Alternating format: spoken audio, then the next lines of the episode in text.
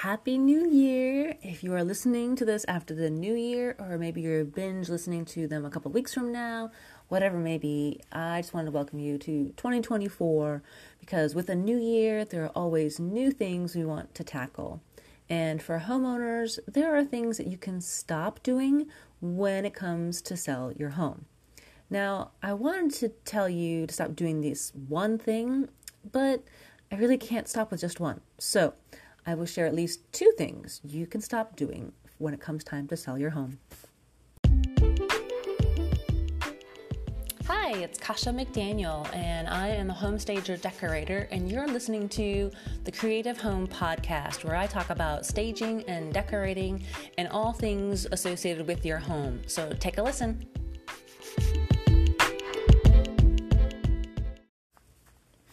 Hello, and welcome to another Creative Home Podcast. My name is Kasha McDaniel. And like I said, Happy New Year. Um, it's been a great 2023. Now looking for 2024. Um, and things are going to look a little bit different with, you know, housing is just going to be more different than last year. Things aren't going to be as quick to sell. Um, just one of the things I keep seeing with the forecast from real estate agents and things like that. So, um, now probably the time if you're thinking about selling your home, you may be thinking, well, what can I do to stand out? What can I, you know, do to help my house get sold faster and for more money, right? That's the big thing. A lot of you want to make sure you get the money that you put into your house to get it all back, right? So that's why I wanted to kind of help you a little bit with stop doing this one thing because I've told all my clients to stop doing this. Now, I was going to say one thing, but if you know me, I just can't stop with one. I'm going to tell you more. so that's what this episode is about. Is I'm telling my clients is to stop doing this. And the first one is to stop leaving family photos up or nude artwork. Okay? Yeah. I've seen nude artwork in people's houses and like, but that's art. I know it is, but we got to take into consideration who's going to be walking through the home. So that's um, one of the things that you want to do stop doing is stop leaving family photos up, okay? Because they do two things to your home that you don't want people to notice.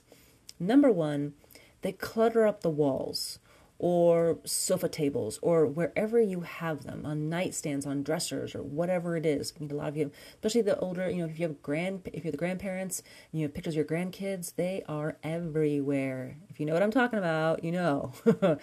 Um, and i know god love them yes you love them. I get that. But when it comes time to sell your house the second reason it's too personal. And we need to depersonalize the home okay we want the buyers to envision themselves in the house, and they can't do that when you have pictures of yourselves, the grandkids, wedding photos, whatever, everywhere. Okay? So start removing them now because it's the easiest thing you can do now to help sell your home faster. Okay? So stop leaving family photos up. Okay? Stop thinking, okay, well, but they, they look so nice. They're wedding photos. Yes, take them down. Just take them down. Start and it's going to look empty. I know it is. Believe me, because if I know how many photos you have, they're probably like in the dining room, like I said, maybe in the foyer entrance, on a sofa table in the living room. They're probably in the bedroom. Yeah, you need to walk room by room and just start collecting them. Yeah, I know it's probably going to be hard. You're going to be, but but I want to see them. Oh, and you will. You will definitely see them. It's not like you're throwing them out. You're not doing that. You're just putting them away. Start packing them up, grab a box, and start putting those things away. Okay, so you need to start taking those down. There's probably too many on the walls, um, which is like I said, they just clutter up the walls, and they they need to there need to be less. Okay, less is more when it comes time to staging a home. Okay, so um, that's the first thing, right? So that's part of the family photos, right? But if you don't have anything on your walls, you need to have something. Okay. Now, I've seen houses also where they're like, well, I didn't have time to do it, or I don't know what to put up. Well, guess what? I have a free ebook that you can download on how to decorate your walls like an adult. That's what I'm calling it. I know. You're like, wait, what? Yeah, yeah. How to decorate your walls like an adult. I'll leave the link in the show notes. Lots of times, like I said, homeowners don't know how to correctly hang artwork. Sometimes it's up too high, sometimes it's, too low, it's too cramped, they're too far apart. In this ebook, I share tips and tricks and how to best hang up your artwork and places where you can find quote unquote adult looking decor. Not the posters that you had from college, not, you know, anything like, you know, just other things. There's lots of examples in this ebook that you can see. I even list places, like I said, where you can find adult looking decor. All right. So take a look if that's something that you need help with. I'll leave the link in the show notes.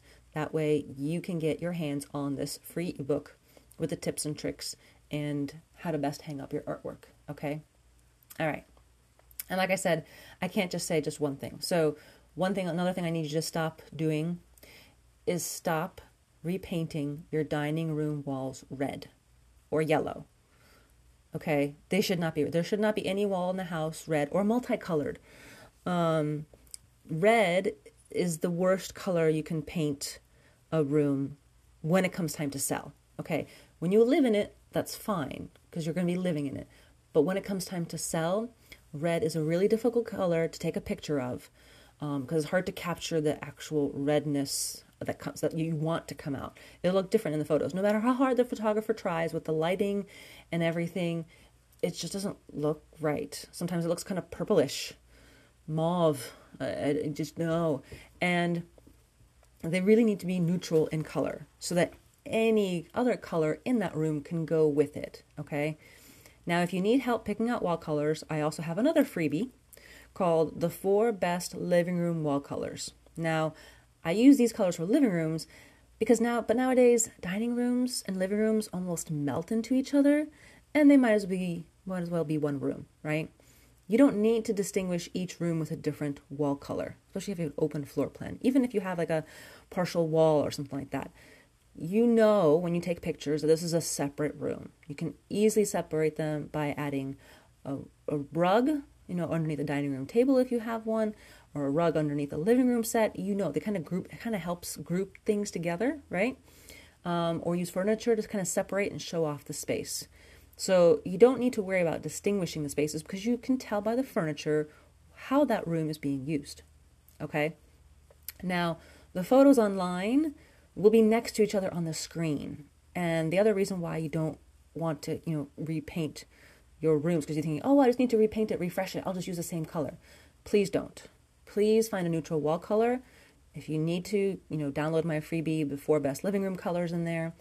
Um, you don't want to show multicolored rooms next to each other on the computer screen when people are looking at houses because here's what the, the fact that they're going to have they're going to see one picture beige another picture red another picture yellow another blue another purple you get the idea we got the we got a multicolored circus color going here okay we don't want that effect on the house on the pictures when your buyers are looking at your photos online okay so please, please, please stop repainting your dining room walls red or yellow. Those are the two main ones.